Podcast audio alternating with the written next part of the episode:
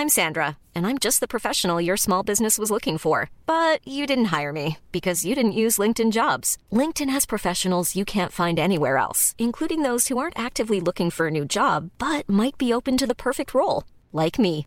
In a given month, over seventy percent of LinkedIn users don't visit other leading job sites. So if you're not looking on LinkedIn, you'll miss out on great candidates like Sandra. Start hiring professionals like a professional. Post your free job on linkedin dot com slash people today.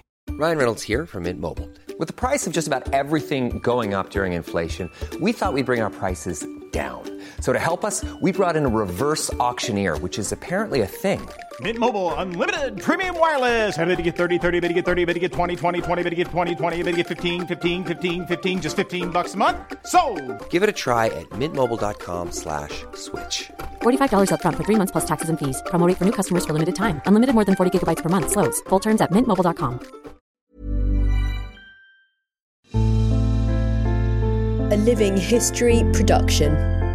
I'm Peter Hart. And I'm Gary Bain. And together we're Pete and Gary's Military History Podcast.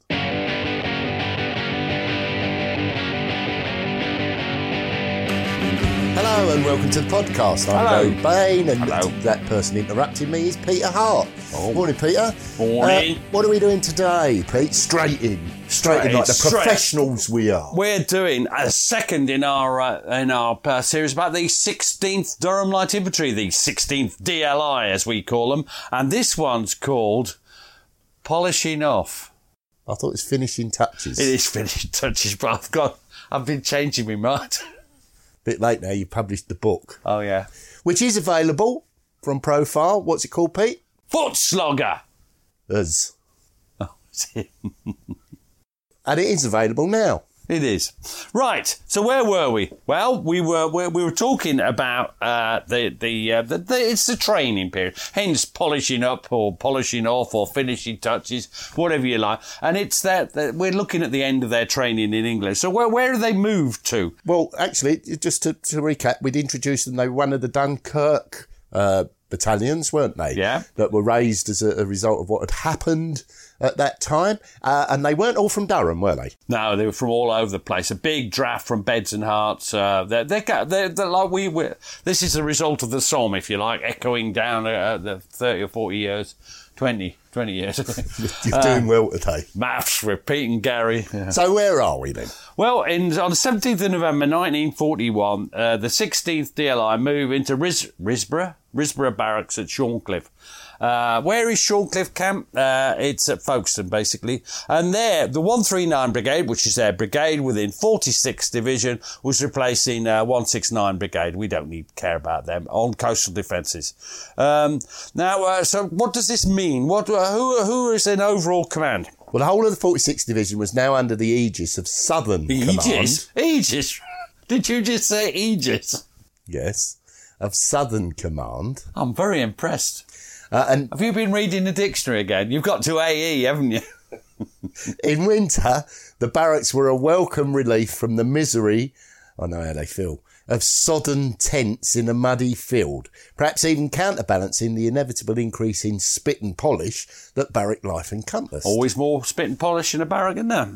Yeah. Now, uh, well, so uh, by this time, the, the, the, the role of the Dunkirk battalions across the country had changed, isn't it? What, what were they now, really? Well, they were being used as training and reinforcement battalions, sending out drafts as required to other units. Now, these departures were noted by one John Lewinden, who grew up as part of a, a family dairy business in East Finchley. I know somebody from East Finchley. It's me! Now, he'd been called up for basic training with the Beds and Hearts, and one of the original drafts sent to Edinburgh. He took a somewhat cynical attitude to the motivation That's of officers. That's not like an East Finchley lad. In picking out the men for drafting away. And this is Private John Lewinden of the Headquarters Company. And I want, dear listeners, to to notice that I avoid the temptation to do my East Finchley Boy Scout Blue Bottle impersonation. No, but you will be doing an East Finchley accent. I will? Right, here we go. This is my best East Finchley accent. We lost people. Whilst we were in Folkestone, there were three small drafts taken out of the battalion, sent to other units as reinforcements. They were just picked out. That was the ideal opportunity for the company commander to get rid of undesirables. Yeah, you can sort of understand why that would yeah, happen, wouldn't that you? Would have been the end of you in the sixteenth, wouldn't it? Might have been. Now, in return, the sixteenth D L I received several large drafts of untrained men. This changeover of personnel meant a continued concentration in individual training. Yeah, the idea is to raise the military standards of every soldier. Uh, and also, there's, there's something else. It's not just training basic soldiers, is it? No, they're, try- they're also trying to build up the reserves of specialists, such as signallers, machine gunners, drivers, and, of course, ha ha ha ha, junior N C Os. I was a junior N C O. Yeah. A lot. A lot, yeah. uh, one of the new arrivals was a chap called Tom Turnbull. Uh, who was he? Well, he was the son of a shipyard plater from uh, Monk Wearmouth, Sunderland. Aye. After a brief period as a rivet catcher in the shipyards... He'd what been a work- great job, rivet catcher. to me, to me, I got it. yeah, he'd been working on property repairs as a builder, which probably was a more congenial job. He- he'd already settled down to married life. Have you ever settled down to married life? Yes, with the The wonderful Janet. Yeah. Just in case she listens. Yeah. What chance is that? And he had a daughter as well. Uh, after being called up, he was surprised to be posted straight to the sixteenth D L I in January nineteen forty-two. And this is what Tom Turnbull, Private Tom Turnbull, and he's in, they set up a training company just for the, the new recruits, E Training Company. And what does he say, Gary? I was called up eighth of January nineteen forty-two. When I got my papers, when I saw Durham Light Infantry, I said to my wife, I'll be going to Brantspeth, till I read further down. I had to report to Shorncliffe Barracks in Folkestone, Kent. There was about one hundred twenty of us, all ex-tradesmen, from the building trade. We all went in together and formed E Company. We did our training, actually, in the sixteenth Battalion, Durham Light Infantry. Now, there's a problem when you get a dra- big draft, three big drafts arrive like that, and that is that uh, they're behind. I mean, they're, they're raw recruits, aren't they? The, the other lads have been training for some best part six months. They've got a lot of ground to make up. Uh, I'd say this was going to be a hard piece of hard work, hard training for uh, Tom, Tom Turnbull. What does he say? P T every day, mostly gymnasium work and physical training drill. We had a proper physical training instructor and fully equipped gym. I always wanted to keep myself fit before I went in the services, but you really found out you weren't as fit as you thought you were.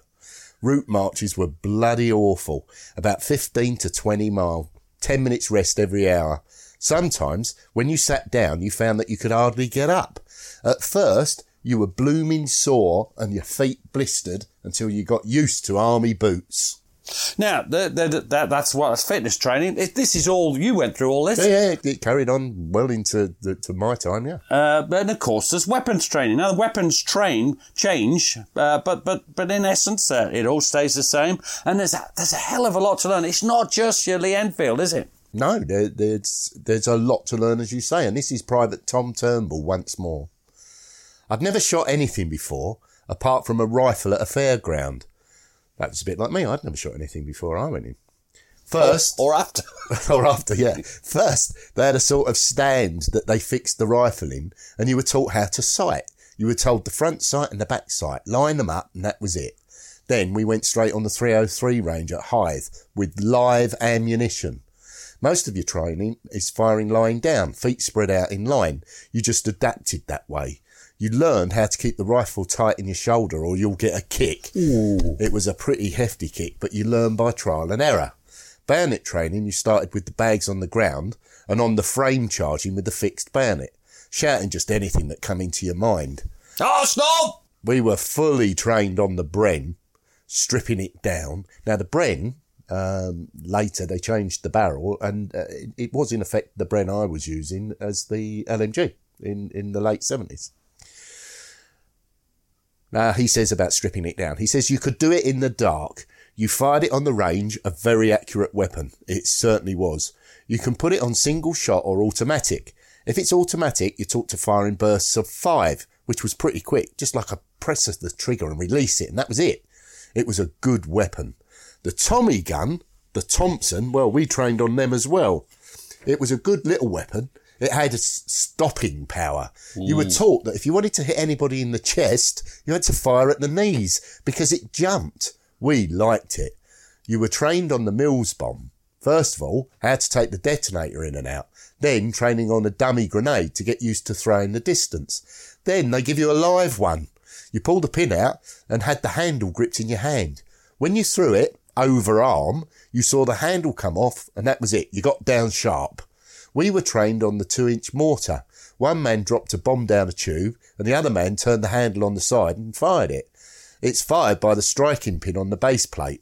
The range was judged by the elevation. You got that used to it. You could more or less tell by the angle of the barrel to the base plate how far it would fire. Yeah, it's an intuitive thing, isn't it? Yeah. Uh, um, like darts, if you like. Uh, I'm no good at darts. No, I doubt if you're very good at mortars either. I've seen you try trying to throw a hand grenade. um, so um, only so th- these E Company lads. It's only when they've been passed out as a trained soldier uh, within the, the battalion that they were assigned to a proper company, proper, proper. Uh, and even so, many of them are still a bit inexperienced in what uh, you call the ways of the army. You don't you? You know about the ways of the army. Yeah, and this is recalled by Oswald MacDonald, the son of uh, a shipyard riveter. So he helped the other bloke catch them, uh, who had been working as a bricklayer building air raid shelters before he was called up. And this is Private Oswald MacDonald of B Company. You were quite green. You'd volunteer for things that you should never have volunteered for, because never volunteer in the army. Could anyone play the piano? Yes. Well, you go and clean the cookhouse up. Things like that. And they were still using that old line, oh, I imagine. Absolutely, yeah. Never volunteer. Uh, everybody's still got a lot to learn. I mean, everybody has. Re- remember, I mean, even the, the guys who've been in there for a year. Uh, and so there's another whole series of tactical exercises. Uh, what sort of thing are they practicing now, do you reckon, Gaz? Well, repelling a German invasion of Kent under various scenarios, each designed to test endurance, communications and leadership. The newer recruits were being taught basic field craft, how to live in the open, how to prepare and occupy defensive positions. And you went through all that. That's not changed. Nope. Uh, uh, meanwhile, what are the officers doing? Are they relaxing? Uh, no, they are dispatched on courses, things like studying anti-tank measures, tank infantry cooperation, aircraft recognition, very important, gas warfare and liaison with artillery observation posts. Very important, that last one. Uh, they've also got uh, demonstrations on the right and wrong way of giving orders. One round rapid. That's wrong. Just an illustration there. And the importance of following the correct battle procedure on first contact. Uh, well, why is it so important that all these, you know, battle procedure, battle... Well, it- because mistakes... are really quite difficult to put right once the fighting's actually started. Especially if you're dead. Absolutely. Now, in January nineteen forty-two, the battalion moved out of their barrack winter quarters and into hotel billets in Folkestone. Blimey. Uh, and here, the, a lot of them found themselves on guard duties round the harbour area. And one of these was uh, Tom Tom Lister, Thomas Lister. He's the son of a probation officer from uh, from Durham. And he'd been working pre-war as a travelling wholesale fish salesman. Hey, lovely fish. Lovely fish. Uh, and that meant he could drive. Um, he, he was uh, served a bit with the eighth Durham Light Infantry, then was sent as a driving instructor to Brandsputh Castle Depot before he finally joined the sixteenth D L I. Now, he, he was a trained man. He was in the M T section. Uh, but it's interesting, isn't it? Well, what do you think he found when he joined? Uh, well, like others, he felt himself a victim of the great north-south divide in English society. I felt myself a victim of that at times. Yes, and this is what Private Tom Lister of the M T Military Transport Section Headquarters Company said. We didn't find we were particularly well received by the civilian population. I got the impression that nobody north of Watford Gap... Uh, sorry. Everybody. Every, that anybody... sorry. I'll, I'll read that again. That anybody north of the Watford Gap was a savage and illiterate. That's why it was important to get those words right. A lot of them didn't even know where Durham was. They thought it was in Scotland or somewhere. When you went when you went to the pub, some, some of them wouldn't even serve you. You can't get served in here. We've just got enough for our own locals. Even if you were perfectly quiet and reasonable, yeah. Yeah.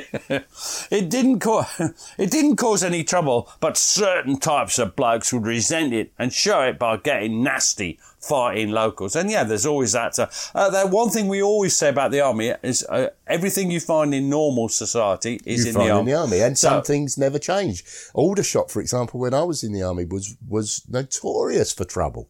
Yeah, and if, if, if you treat soldiers badly, they some of them will uh, kick against it. Um, some things never change. That's it. Now, uh, what happens next? Well, on March in March forty-two, sixteenth D L I move along the coast to Rye, uh, and between where it's Rye and Winchelsea, that's where's that? East Sussex, isn't it? Is yeah, that, it's yeah, a, it's a, yeah. It, What are they doing there, Gary? Well, they're doing a coastal defence role responsible for the seafront, stretching from Fairlight Cove to Rye Harbour.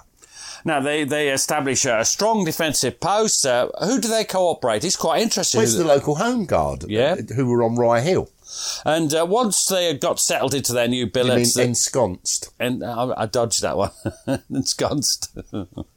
Uh, they, uh, they they began the usual series of uh, exercises. More exercises, Gary, more exercises. Well, they're practising for uh, every eventuality. But they also had to provide patrols and guard parties all along the coast. Now, this was a regular duty for one George Fos- Forster. Forster, yeah, not Foster, Forster. He was the son of a shipyard joiner. I wonder if he joined the rivets to the other rivets. Um, from South Shields, we know South Shields, don't we? Who had worked as an apprentice joiner before the army claimed him, and he ended up in the sixteenth D L I. Now, he was in C Company. What did he say, Gary? Well, first of all, I think we'll say that a joiner's probably a carpenter. Oh, yeah. Hmm. Well, Private George Forster of C Company says this. We used to do guards on the harbour at Winchelsea. You did two hours on, four hours off for forty-eight hours. There were holiday chalets at the bottom of the hill, and we used to be in a pillbox at the entrance to the chalets. We had sandbags and a Bren gun. There were two guards on at a time. One used to stand in the pillbox, and the other one walked round the chalets looking out to sea. It was all mined on the beach. Yeah, exciting duty, do you think? No. Why not? Well, I shouldn't imagine that uh, there was too much happening, was there? Now, now on ninth of May, nineteen forty-two, uh, Colonel Murray, who we've not mentioned in this episode, but we mentioned last time. In the time, first one, yeah. He, he was uh, posted away. He became second commander, second commander of uh, the support group of the forty-second Armoured Division. Fine body of men, I think you said once. Uh, uh, he, he, what was he consider, how was he considered within the sixteenth D L I? Well, he had been a popular colonel, and uh, they considered that he'd managed to achieve a high standard of training despite the handicap of losing drafts to units serving overseas, largely to the sixth, eighth and ninth D L I serving with one fifty-one Brigade in North Africa. Yeah, fiftieth Div, uh, the, the hardest fighting unit in the British Army, I believe you think. Now, who's the new commanding officer? Well, it's Lieutenant Colonel Richard Ware. Uh, he's, he's a D L I man uh, through and through, a regular D L I officer. Uh, he'd won a military cross in late nineteen eighteen. Uh, what, what, what did he look like? Well, he was uh, a smart but somewhat stocky figure. I just worked out why you were having me say this. So... Like you, well, he, he was smart as well. Yes, and uh, he had an affable personality. You have got an affable personality. Who, by this time in his life, was perceived by some of the men as more of an administrative type than a fighting officer. Well, yeah, uh, I, I don't think they questioned his professionalism, no, and uh, and he, in fact, he further intensifies the training programme. Of course he does, because that's, I mean, training programmes are meant to be intensified. Uh, he has a lot of testing, uh, testy, test, test, test, test, test, testies. Yeah, and it's at this point his analytical skills proved invaluable in detecting problems and working towards realistic solutions. Well, what do, what do you think of when there's a new colonel? How does that affect a unit? Well, inevitably some things would change, but the underlying purpose... Are you purpose, talking about colonelitis? But the underlying purpose, the training of the sixteenth D L I for war, that remained the absolute priority. So he changed some things, just for, like all colonels do, just yeah. for the sake of it. But fundamentally, things uh, it's the the priority doesn't well, it's to change. Put their own stamp on things. And they're still sending reinforcement drafts off to the frontline units, as we mentioned, mostly in fiftieth Div. Uh, so what does that mean if you keep well, sending drafts? Well, there's a constant stream of, of new recruits arriving who all would require training. So this is a, it's a, there's a churn going on, isn't there? There is. Now, life for the Durhams in Rye and the surrounding villages was not at all unpleasant. They were mostly in comfortable billets, and there was some time left after guard duties and training for some well-earned rest and relaxation. And some of the men found Winchelsea to be um, rather gentle. What do you mean? You're going to be Private George Forster, C Company again. What does he say? Don't forget that Winchelsea was a largely posh area. They had very big houses, and they didn't seem to want to know you. They would nod to you, but they wouldn't converse with you. We used to go in the pub occasionally. They were all right because they were farm workers. They'd play shove halfpenny with you. There were two old ladies in their eighties in the main street opposite C Company offices, and they used to make tea and home-baked cakes. It was quite cheap for a nice cup of tea and home-baked scones. Very nice. Scones, I think you'll find the Durham said. Scones, scones. You say scones. No, we'll not sing now. Uh, so he goes on. Uh, that, that, well, there's, a, there's, there's, there's, there's a, some rather amusing confrontations between, say, I would call it two staples of British comedy, little old ladies and sergeant majors. I think they're, they're both. And you, you're going to tell us what uh, George Forster thinks of that. We were doing drill parade and the regimental sergeant major, Thompson, uh, was standing on the pavement, cursing and swearing at the lads. And an old lady walked up to him. She tapped him on the shoulder and she says, "We don't have sharing in, swearing in our village." He was speechless. Well, you... Sharing and swearing. Don't have either of them. Now, uh, most of the men, uh, they, they found themselves a pub in in, in the town that suited them, and uh, m- most of them had enough beer to, to keep them quiet, if you, or, or noisy, if you like. Um, uh, the, In the session, in the interviews, there didn't seem to have been a, a big drinking culture. There, there's just a few pints, isn't there? Um, what do you think the men may have been looking for? Well, they naturally sought out what female company they could, and dances were extremely popular. You like to dance? I do not. Oh, no, you don't like to dance. That's it. Uh, and this is...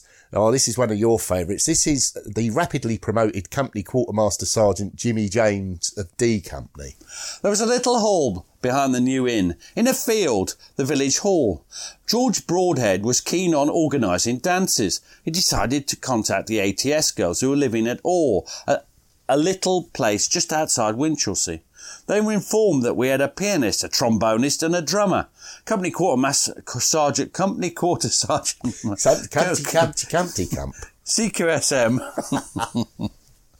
Right, George Gaines was the kingpin because he created the tempo. He was a marvellous pianist. He could play any damn thing. He was a mighty Adam because he was about four foot eleven tall. He was a funny little bugger from Leeds. That's rare. Most people from Leeds are big buggers. Um, he was really broad Yorkshire. George Broadhead was the announcer, the master of ceremonies. We would send over fifteen hundred weight trucks to bring these A T S girls to Winchelsea for the dance.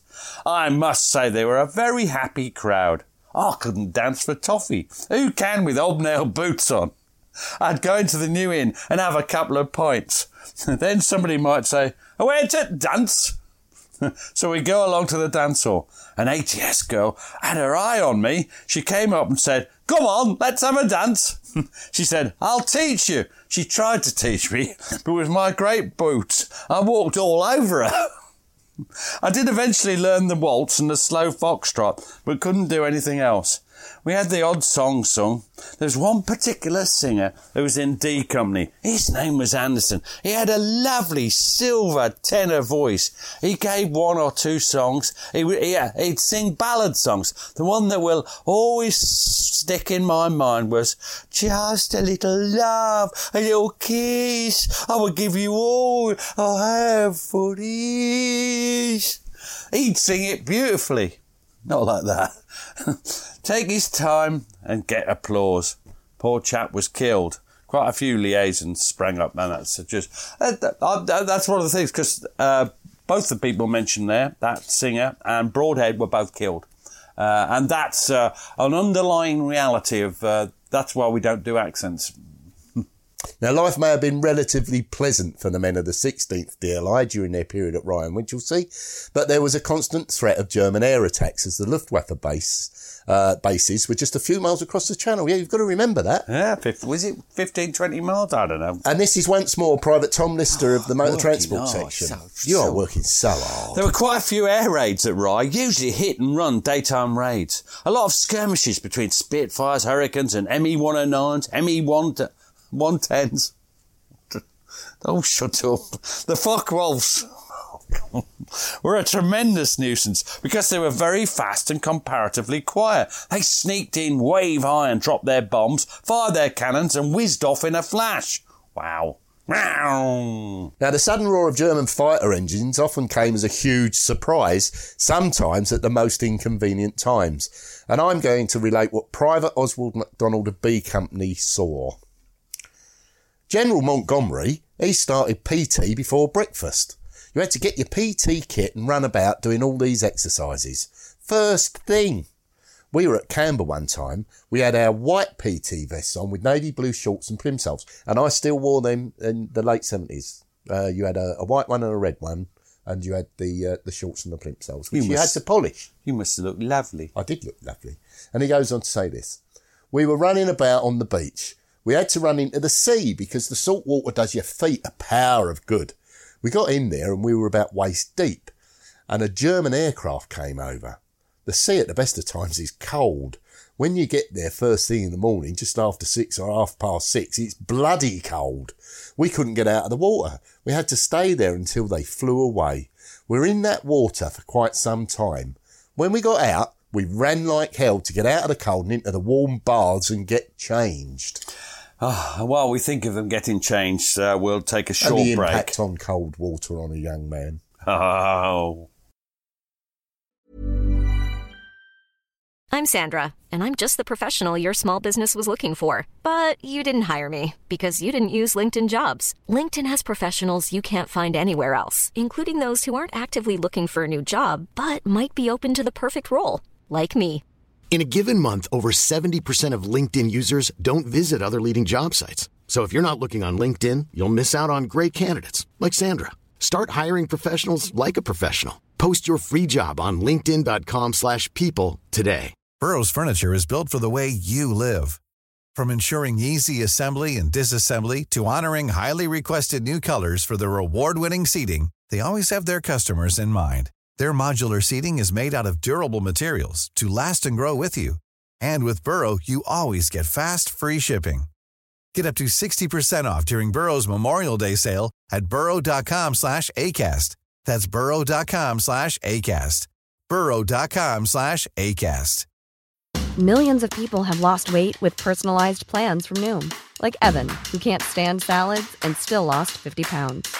Salads generally for most people are the easy button, right? For me, that wasn't an option. I never really was a salad guy. That's just not who I am. But Noom worked for me. Get your personalized plan today at noom dot com. Real Noom user compensated to provide their story. In four weeks, the typical Noom user can expect to lose one to two pounds per week. Individual results may vary. Hey, Dave. Yeah, Randy. Since we founded Bombas, we've always said our socks, underwear, and T-shirts are super soft. Any new ideas? Maybe sublimely soft. Or disgustingly cozy. Wait, what? I got it. Bombas. Absurdly comfortable essentials for yourself. And for those facing homelessness. Because one purchased equals one donated. Wow, did we just write an ad? Yes. Bombas. Big comfort for everyone. Go to bombas dot com slash A cast and use code ACAST for twenty percent off your first purchase.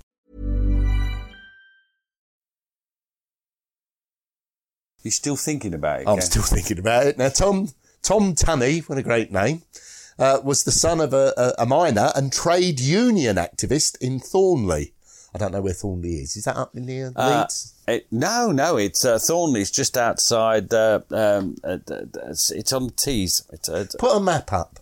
No. Now, he was working as an apprentice bricklayer when he was called up and posted to the sixteenth D L I in billets at Winchelsea.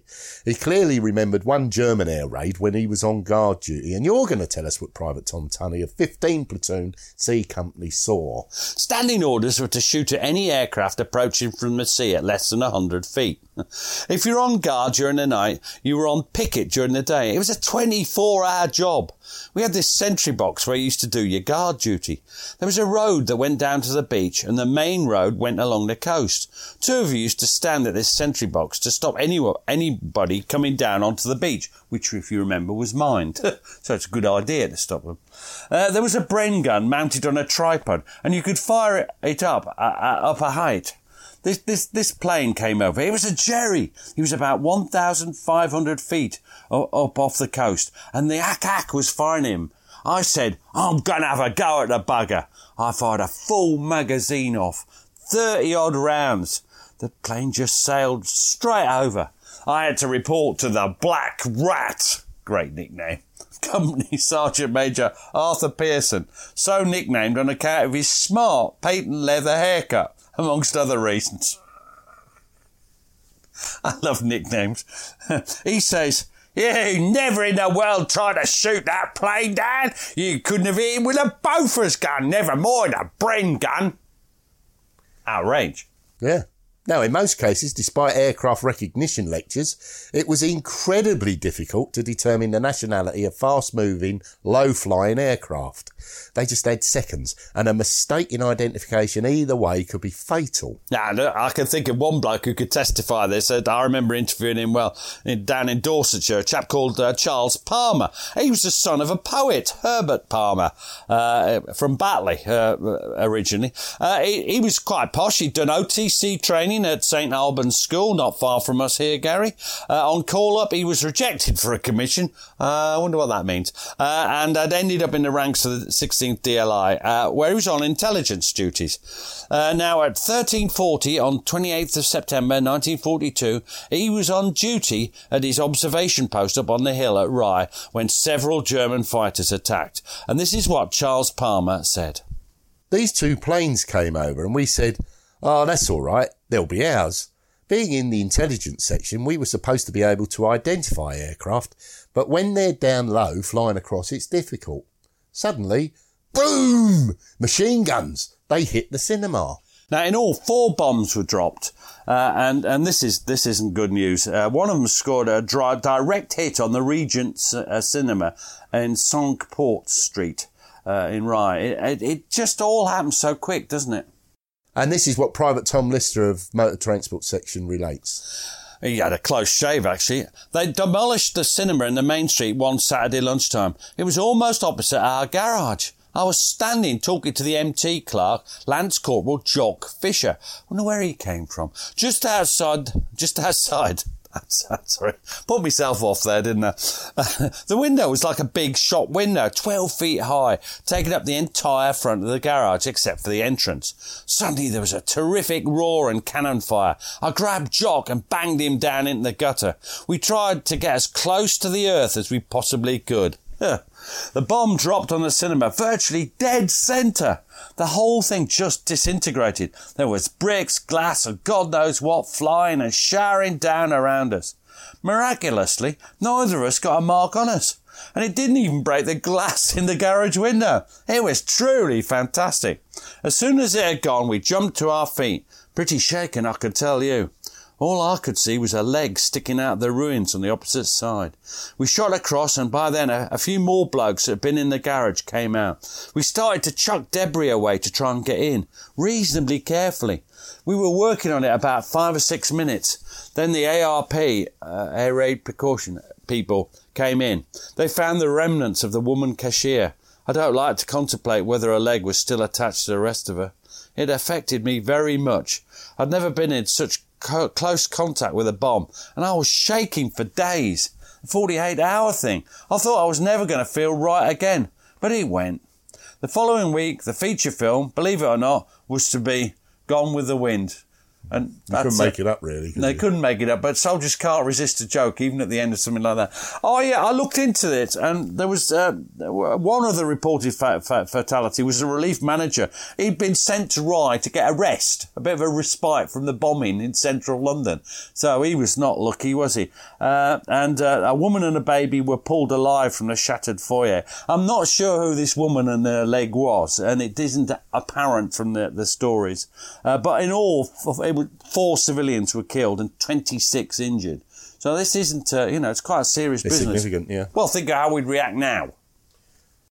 On the seventh of October, the sixteenth D L I held an efficiency competition to analyse the overall status of the battalion. How did that work then? Well, it was simple in conception. Each platoon had to march ten miles in two hours in full service marching order, then fire their Lee Enfield rifles, Bren guns and Thompson machine guns at figure targets before a session of scaling cliffs using ropes. Every platoon was allotted five hundred points, from which penalties would be deducted as follows. For each minute over marching time, minus five points. For every man failing to complete the course, minus twenty points. For any shots missing the target, minus one point.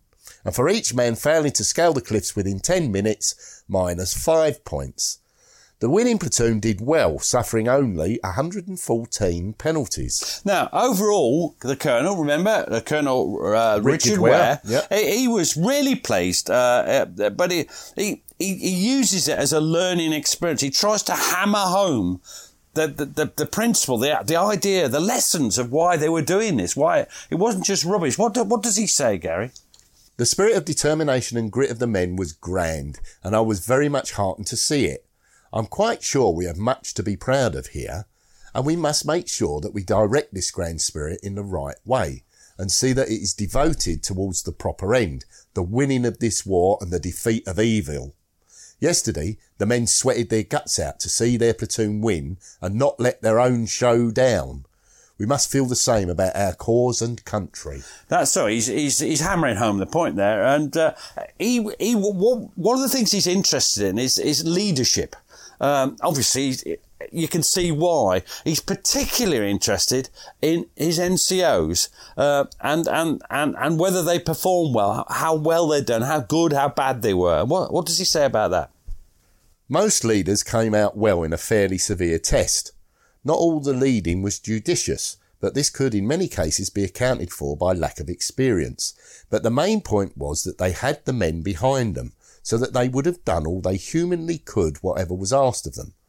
But, and it's quite a big but, there was also some bad leadership. Cases in which commanders and their men were obviously not working together.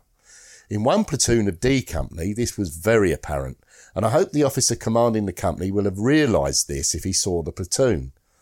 There were other cases of sergeants shouting and blasting their men to get them there, particularly in the rope climbing.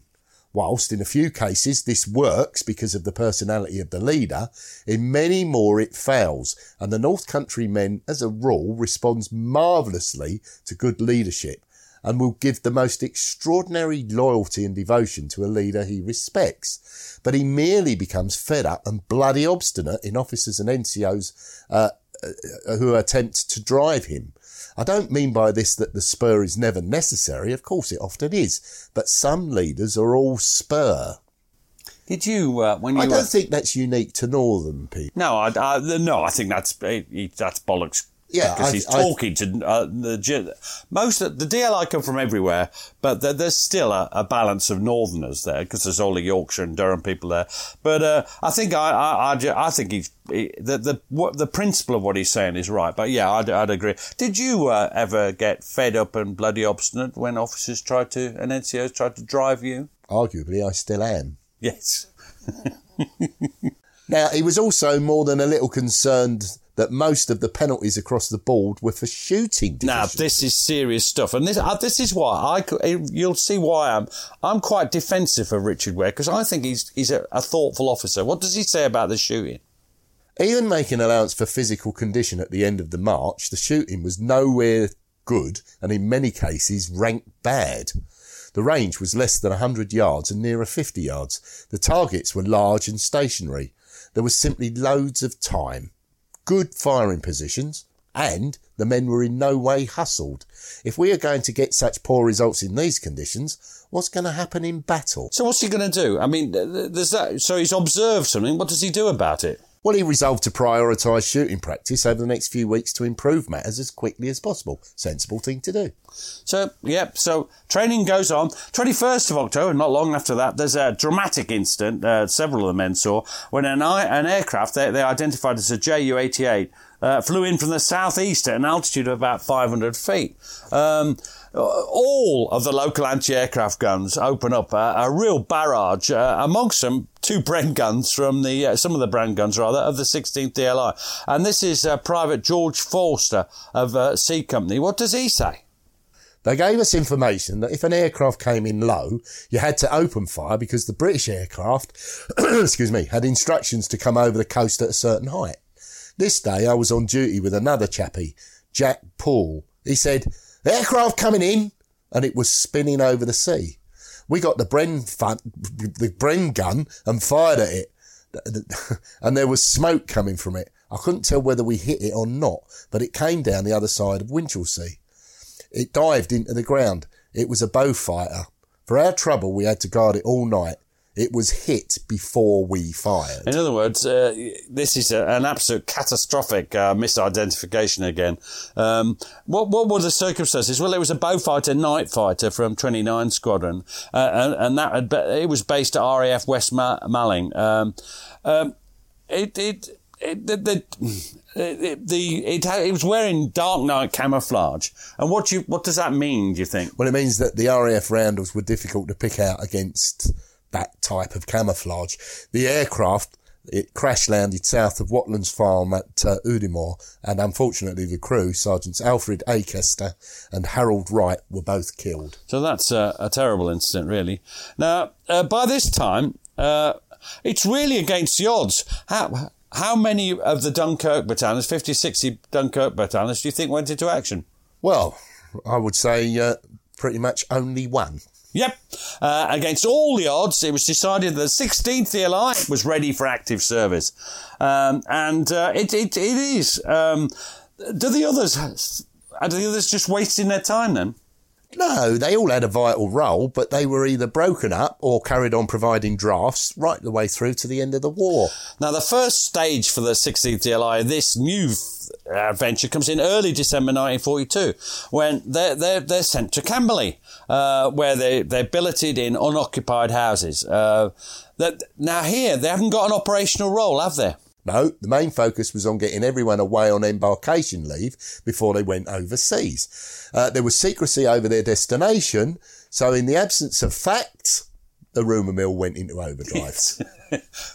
the, the army would never allow that now. And this is Sergeant uh, Russell King, seventeenth Platoon D Company. He says, it was all very hush-hush. We were left with... We were left without being able to notify anybody. We just sort of upped sticks and that was it. I don't think anybody had any idea where we were going. Of course, you got the usual rumours that they'd seen Arctic clothing. Oh. Now, by this time, the various disparate drafts had gelled together to form a coherent whole. And this is Private Tom Turnbull of B Company, Turnbull, sorry, of B Company. We all wanted to stay with the battalion. None of us wanted to leave because we had a good set of lads and you all mucked in. We were damn good pals. I wouldn't have liked to have left the battalion. When we got eight days, we knew something was in the wind, that that was a hint that we were going somewhere. There were rumours flying around that we were going up to Scotland. I told my wife when I was on my eight days, I'll be seeing you, we'll be getting a leave from Scotland. But I didn't. Now, their their embarkation leave... Uh, I haven't got written down who the next one is or, or who it is. Oh, it's Jimmy James. It's me. Right. It's all right. Yeah, I've got it. Right. It's it's often a sort of bittersweet experience. What do I mean? Why why why do I say it's bittersweet? You know, it's embarkation. Well, because the Great War left no one under any illusions as to the vicious nature of combat and of the dreadful casualty lists that often resulted. Mm. Well, this is what Company Quartermaster Sergeant Jim, Jimmy James, D Company, said. We had a home leave. It was December. It was so damn near the, to Christmas. My family was so distraught. Everybody was in tears. Christmas was a sentimental part of the year, supposed to be such a happy time. Yet it, it was a sad time. It was a goodbye occasion, but I was determined to show them that I was happy, to make it easier. So I was a smiler and left full of good spirits. They were all out looking at me and I turned round and gave them a good wave and they waved and that was it. That's, uh, I can imagine you being cheery. No, I can't imagine it. I'd have been in tears, I imagine. Um, now, the battalion was up to its neck in final preparation. Every soldier's uniform and kit was inspected. Worn clothing was replaced and equipment made good for any that was missing or faulty items. Now, everything was uh, everything they needed for, for overseas was packed away and anything extraneous, Gary, was uh, was dispatched home, back to the barracks or whatever. And then, then, what often happens to British soldiers before they go to die for king and country? Well, in this case, on the uh, eighteenth of December in the afternoon, they had the honour of an inspection by George the Sixth. We were about to salute you. No, we were about to die salute you, yes. And this is, once more, Company Quartermaster Sh- Sergeant Jimmy James of D Company. We were given the date and the hour. The big day came. The bands were there. The D L I band came down to Camberley. The whole of the division, forty-sixth Division, was going to be inspected by the King, by King George the sixth. We were in battle dress, spick and span, no arms except for white belts and bayonets. Boots really polished. We marched down through Camberley to the band. This military band was wonderful. They were playing The Army of the Nile. It's a stirring march. Soldiers marching in step. They they really were. Everybody was marching upright, arms swinging left, right. Nobody out of step at all. We arrived at the place of inspection. Wow. Now, the King's inspection may have been intended to swell their patriotic feelings before they went off to face the foe, as it were. Oh. But the uh, gallant Durhams did not respond well to the experience. As was so often the case with army ceremonial inspections, their patience had been tested by a long wait in the cold, miserable weather. Yeah, it's December, remember, Gary? And, uh, yeah, the, so Company Quartermaster Sergeant J- Jimmy James says this. We were standing there for ages before he came. An endless age. At one time, I thought I was going to see black. Uh, he means faint, doesn't he? Yeah. Uh, I was standing for so long and you daren't move. The blood just leaves your head. Fortunately, I recovered. I remember thinking, God, I'll be glad when this is over. When the King approached in front of me, I could see him coming from my left. I was just looking straight ahead, but peripheral, peripheral. vision gave me the King. He had his best uniform on and was made up to the nines with rouge and powder and paint. With his entourage, he had a, he had a brigadier and a colonel with him. He stood in front of every man. He didn't say anything to anybody.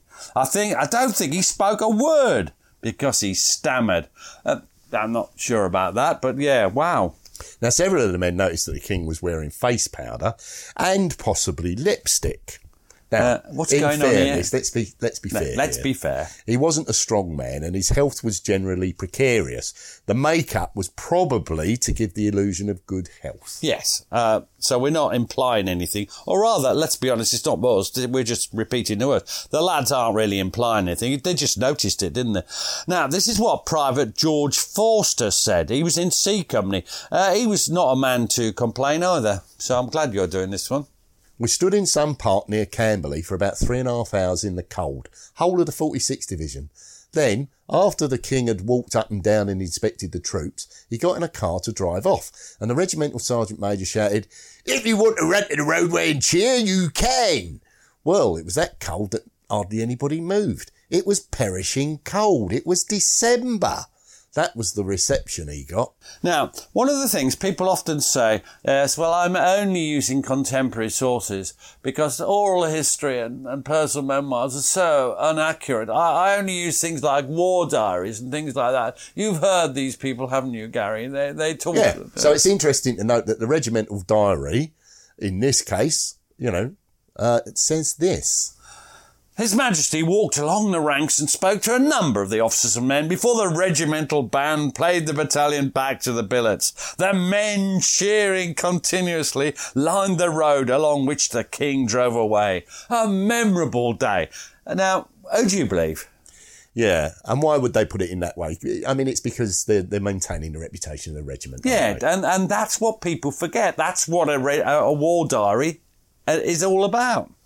Now, the battalion was to embark from Liverpool, ooh, ooh, uh, bound for God knows where. Well, they didn't know, did they? And the main body of the battalion left from Farnborough Station in two trains on the night of the twenty-first of December. So what does Private George Forster, C Company, remember about that? We marched to the railway station, got on a troop train at approximately seven o'clock in the evening. We travelled all night. No one knew which destination we were going to. It was just getting till daylight as we pulled into a big town.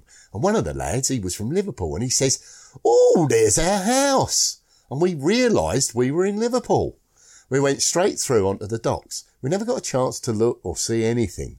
They shepherded us, shepherded us from the train straight onto the boat, a matter of ten yards.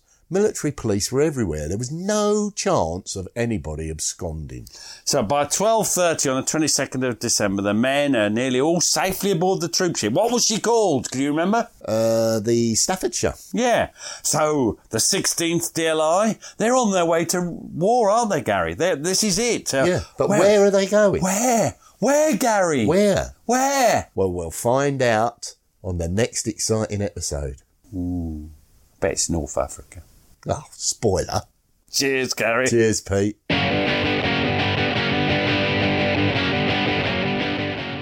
Thanks for listening to the show. Blah, blah, blah. If you'd like to support blah, us, blah, you can now buy us a coffee. Blah, blah, Visit www.buymeacoffee.com backslash PGMH. Or...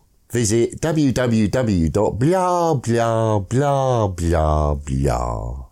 And we'd be jolly grateful. Cheers. Hi, I'm Daniel, founder of Pretty Litter. Cats and cat owners deserve better than any old-fashioned litter. That's why I teamed up with scientists and veterinarians to create Pretty Litter. Its innovative crystal formula has superior odor control and weighs up to eighty percent less than clay litter. Pretty Litter even monitors health by changing colors to help detect early signs of potential illness. It's the world's smartest kitty litter. Go to pretty litter dot com and use code ACAST for twenty percent off your first order and a free cat toy. Terms and conditions apply. See site for details. Even when we're on a budget, we still deserve nice things. Quince is a place to scoop up stunning high-end goods for fifty to eighty percent less than similar brands.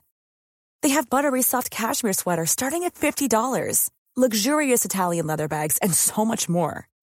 Plus, Quince only works with factories that use safe, ethical, and responsible manufacturing. Get the high-end goods you'll love without the high price tag with Quince. Go to quince.com slash style for free shipping and three sixty-five day returns. Thanks for listening. Follow us on Twitter and Facebook to learn more about each episode. And if you'd like to support the podcast, you have a couple of options. You can buy us a coffee at buymeacoffee forward slash PGMH, or consider subscribing to the podcast for only two pounds per month and get ad-free listening and bonus content. You can find links for both on our Facebook and Twitter accounts. Sounds great, doesn't it?